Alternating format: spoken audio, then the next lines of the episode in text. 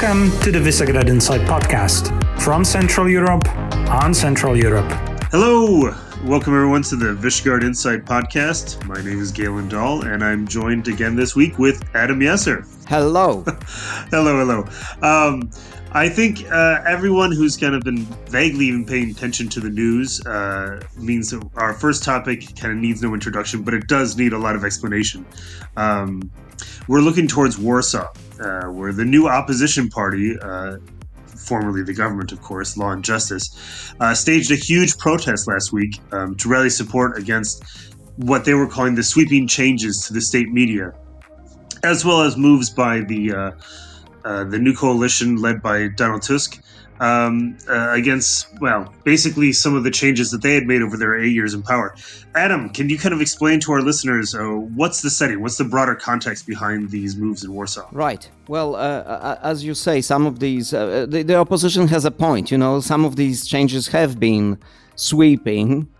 Um, you know, uh, I think we need to stick to the, you know, it's, it's a bit confusing this situation and and there's a lot of political tension so so I think it's important to stick to the, the, the basic facts.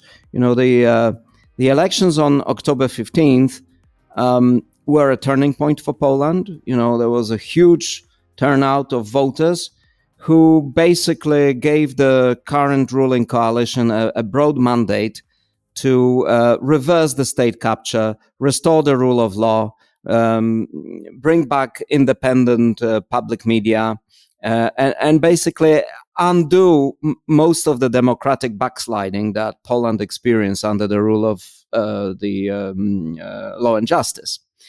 And uh, and despite uh, despite the obstacles, delayed transition of power. Remember that you know um, law and justice and and the president, uh, Mr. Duda, who who is allied with with law and justice, delayed the transition in power for two months so the government uh, was able to take power effectively only on uh, in in December, uh, and now it's a month a month into into their efforts to um, to to fulfill what they promised they would do. The, an important thing to mention here is that in those two months of of transition, when uh, when there was a caretaker government uh, led by Mr. Morawiecki, um, the outgoing prime minister uh, Law and Justice undertook several actions to cement their state capture and make it harder for their successors uh, to actually pursue their policy and make their own appointments, for example, in the prosecution service. So, you know, there's a lot of tension because the government is not deterred by this and pursuing changes quite uh, vigorously. So, the first to go were the public media.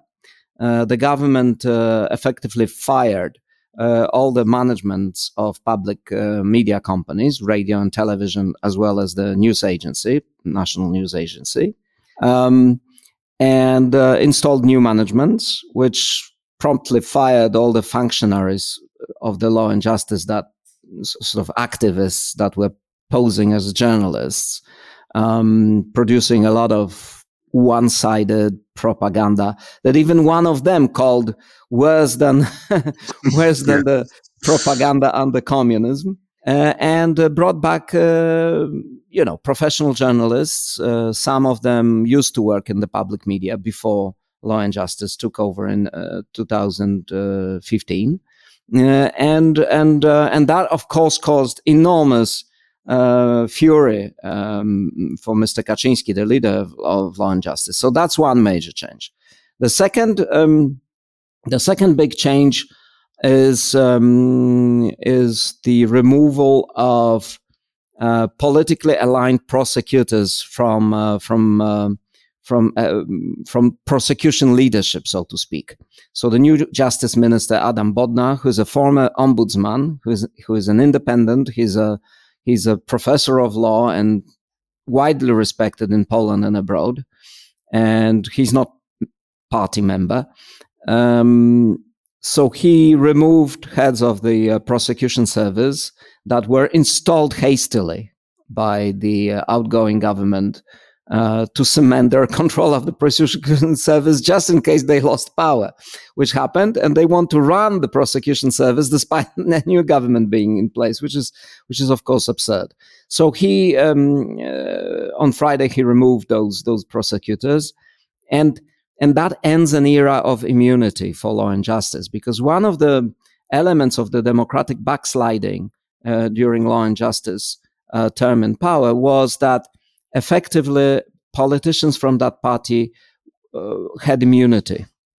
And uh, prosec- you know any examples of abuses of power or corruption or of misuse of public funds um, they were evidenced by media by by, by whistle- whistleblowers but prosecution wasn't taking up uh, these cases. Even cases where the national audit chamber so an official state body that monitors the performance of public institutions uh, in Poland, uh, issued a number of reports um, revealing uh, abuses of power of, or, or, or, or, irregularities and reported them to the prosecution service. None of these cases uh, was taken up under law and justice. So obviously, you know, this, this party is now faced with the prospect of of um, investigations and prosecutions moving forward and charges being brought against some leading figures of the of the party. And and and of course this is a prospect which is on political but also on a personal level and not something they cherish of course, of course. Now, uh, related to, excuse me, um, do you think there's um, what formats do PiS have to kind of reach their populace now, their, their support?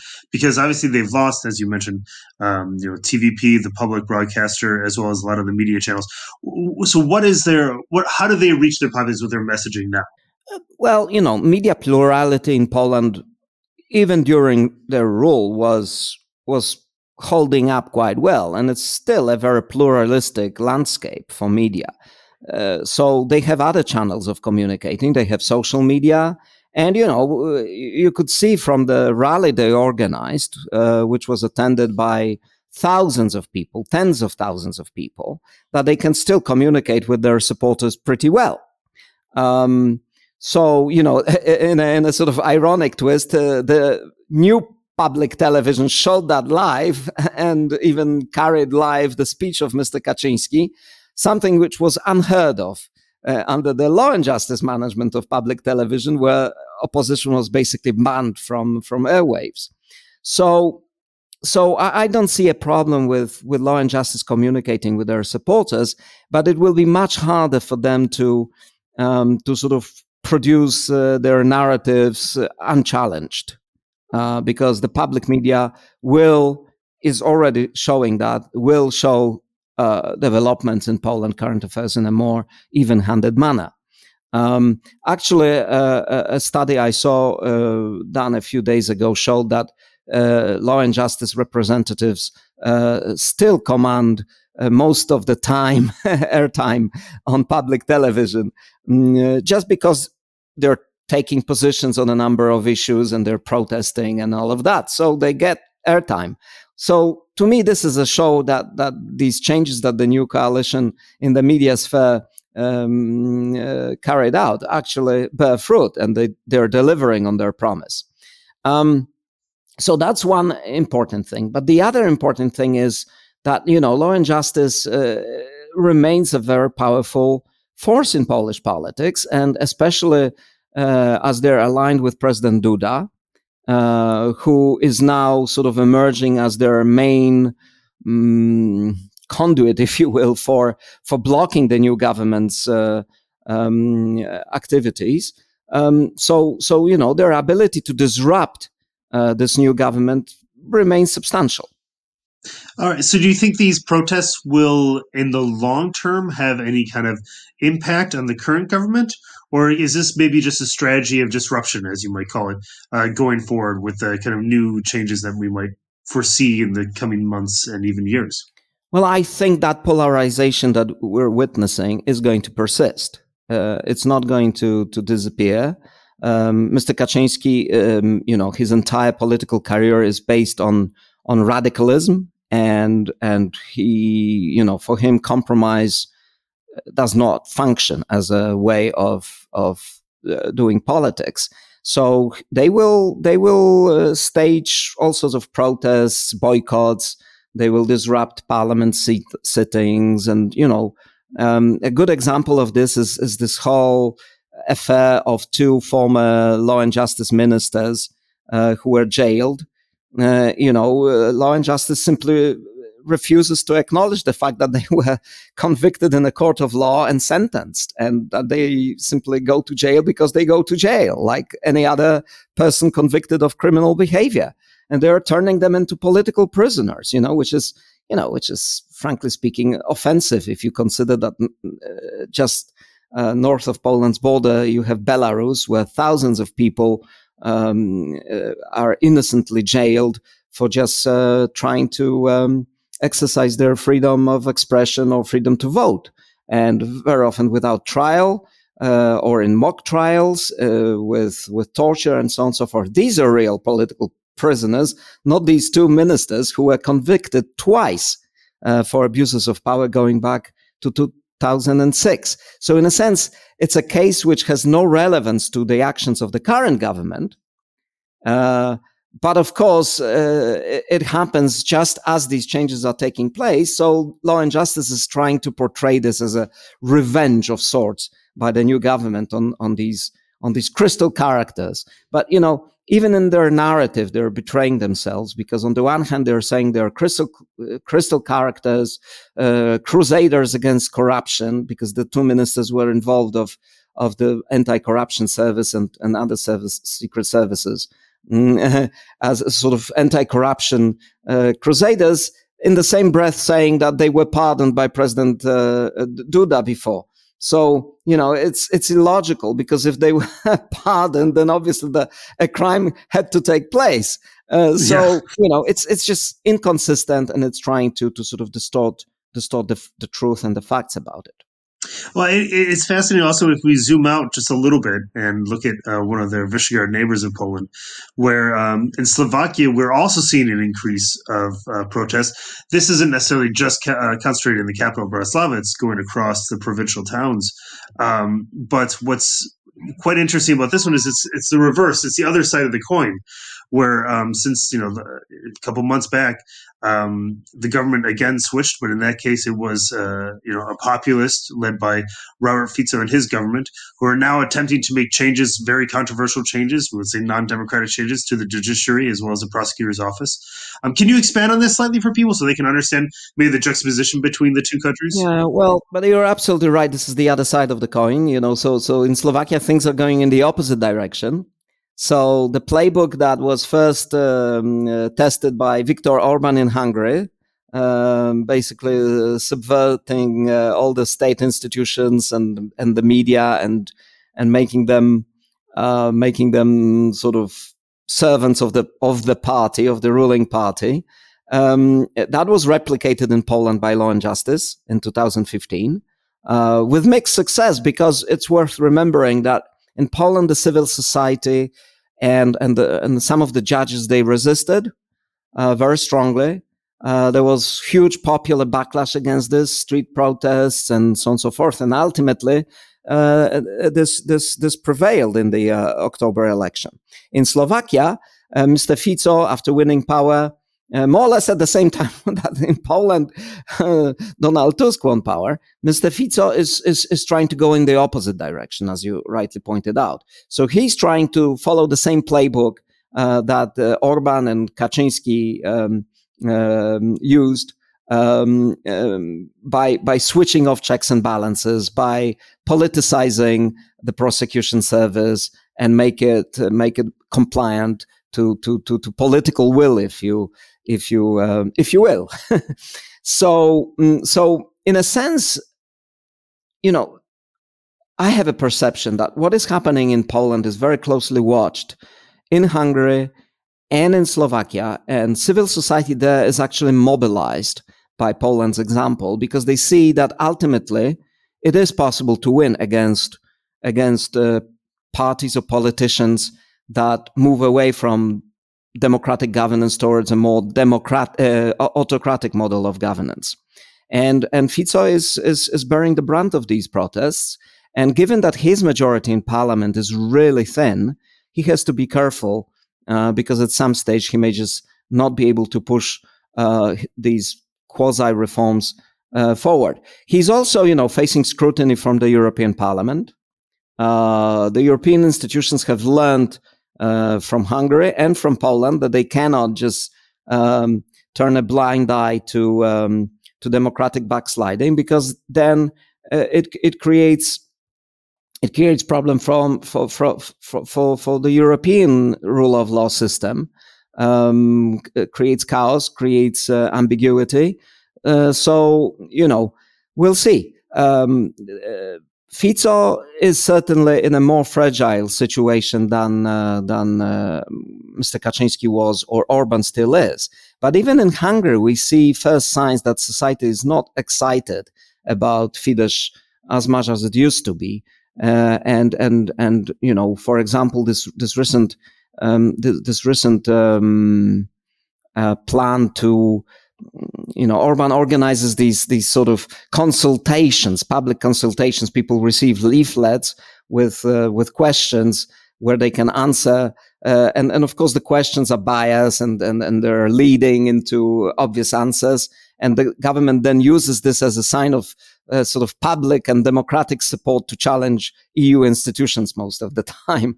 Uh, and and the latest uh, initiative on on this uh, around the, the sort of sovereignty protection, which is another catchphrase Orban is using to um, sort of badmouth anyone who dares to oppose him, um, is is falling flat. You know, people are returning empty ballots. Uh, and and that's a way of manifesting their their their sort of civil disobedience. So you know the Polish example is really important for the region. That uh, first of all, you know, uh, it can be reversed, and second, uh, also that ultimately, you know, there is accountability, and and and the fact that in Poland these two ministers went to jail uh, probably makes a lot of people around the region think. That's, I think that definitely gives them just a, a food for thought and also a, a, great pause of worry, probably. Um, I, yeah, I mean, thinking about this, I mean, you're right that because uh, the Polish government, we've you know we've seen that switch, and Viktor Orban has basically lost his greatest ally in Brussels. Um, now we have the rise of Fico in Slovakia, almost giving him like a, a last minute, you know, hope that he will be able to withstand any kind of Article Seven or different kind of pressures that might be derived. Um, but I think you know important for our listeners to know that this is a lot of a lot of the animosity towards Orban at this moment, besides his non-democratic moves, is his his blocking of funds for Ukraine, as well as um, his his you know most vocal support of Putin and, and, Putin's Russia. Um, now, with that in line, I kind of want to steer you know just the the end of the conversation towards Ukraine where um, it, it hasn't been the easiest couple of months, both on the military field as well as you know securing funding. Um, but it seems that there's we're kind of at a week where we're, we're seeing some positive moves with uh, Rishi Sunak, um, the, the, the British Prime Minister visiting Ukraine and promising like a ten year plan. Uh, security package. Well, actually, is, signing it, signing it. Yeah, signing so it. Exactly right. You're right. You know, it's it's a it's a big step it is, it is, and as he even said, um, as we noted in the weekly outlook, it's a step towards NATO membership. Uh, my question then is also with the, the, the Zelensky will be tomorrow in Switzerland at the and Davos, kind of looking for you know should we say alternative funding. Do you think what can we expect out of that meeting? What can we kind of expect, let's say, in the coming week or two weeks for Ukraine? Do we do we think there'll be a, a stronger support from kind of different alternative sources?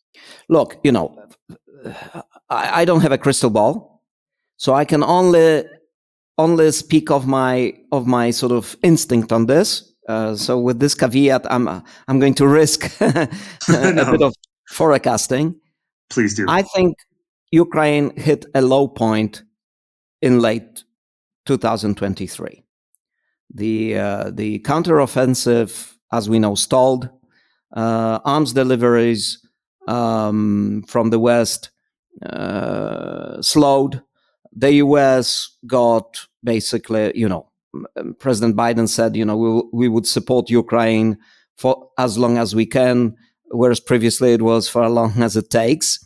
Uh, and obviously, uh, there's no uh, there is no realistic prospect of America becoming seriously engaged in helping Ukraine uh, this year as um, Joe Biden faces off uh, probably Donald Trump in the election. So, so lots of sort of bad developments for, for Ukraine, if you will. But I think on the positive side, uh, as you said, you know, there are some signs that things are moving. I think the uh, the funding from Europe is going to come, and Europe now is probably more realistic about the need for for for the EU and for member states to actually replace uh, the, the the help that the United States used to provide to Ukraine. There is a push uh, from different capitals in, in Europe to boost armament spending, and both for domestic but also regarding helping Ukraine. So it, it's the same sort of venue. Um, you know, there's a talk of a 100 billion euro defense procurement fund being put together. Uh, the uh, Hungarian blockade on on funding, uh, which which we saw in December, uh, we see signs that that that Orban is is is yielding to pressure. So you know, I would I would sort of make a very careful bet that Ukraine is going to see some positive developments that sustain its uh, its war effort and and that enable it to to continue the fight stay in the fight and and and and um, and uh, and sustain uh, Russian Russian likely counterattack as well so so overall, I think Europe is is gradually moving. You know, my bottom line is that I think Europe is gradually moving um, uh, towards a, a, a more uh, robust defense and uh, and war footing, effectively, getting ready for for the worst, uh, getting realistic about the prospects of of Russian aggression against the Baltic states, for example. Uh, so, in that context, I think it, it's it's it's also encouraging that, despite the febrile uh, political situation in Poland, we just had a meeting between the Prime Minister, Mr. Tusk, and and President Duda where you know with all their differences on on the domestic issues and uh, and and and high tensions duda said that they fully agree and will cooperate very closely on defense in ukraine that's a very strong signal that uh, that warsaw will uh, will play a positive role in mobilizing um, Western Europe and, and the European Union to support Ukraine, as Tusk promised. And Duda, as we know, to be fair to him, you know, when uh, when when Russia attacked uh, Ukraine in 2022, um, Duda was was very outspoken in supporting Ukraine, uh, going there, uh, talking to presidents of the United States, leading European powers. So he was in the game. He was on it. He he was a very important voice. That got lost a little bit in the last year as Law and Justice tried to win sort of Eurosceptic and, and anti-Ukrainian voters um, and, and, and made some controversial moves regarding Ukraine's grain or, or, or saying that it, they would stop supporting Ukraine militarily. Um, that, that sort of put Poland's position um, made made Poland's position a bit ambiguous, but it's good to see that now Duda and and Tusk are are again on the same bandwagon and they, they will return to a clear pro Ukraine stance. I think that's a great note to end on. Uh, uh, hopefully, uh, the Ukraine can be a uniting front uh, in many of the more polarized countries, as you kind of mentioned, specifically in Poland. All right. Well, thank you, Adam, very much. I appreciate you joining us again, and I thank you, Galan. Yeah. Wish everyone a, a lovely week here in very, very cold Poland.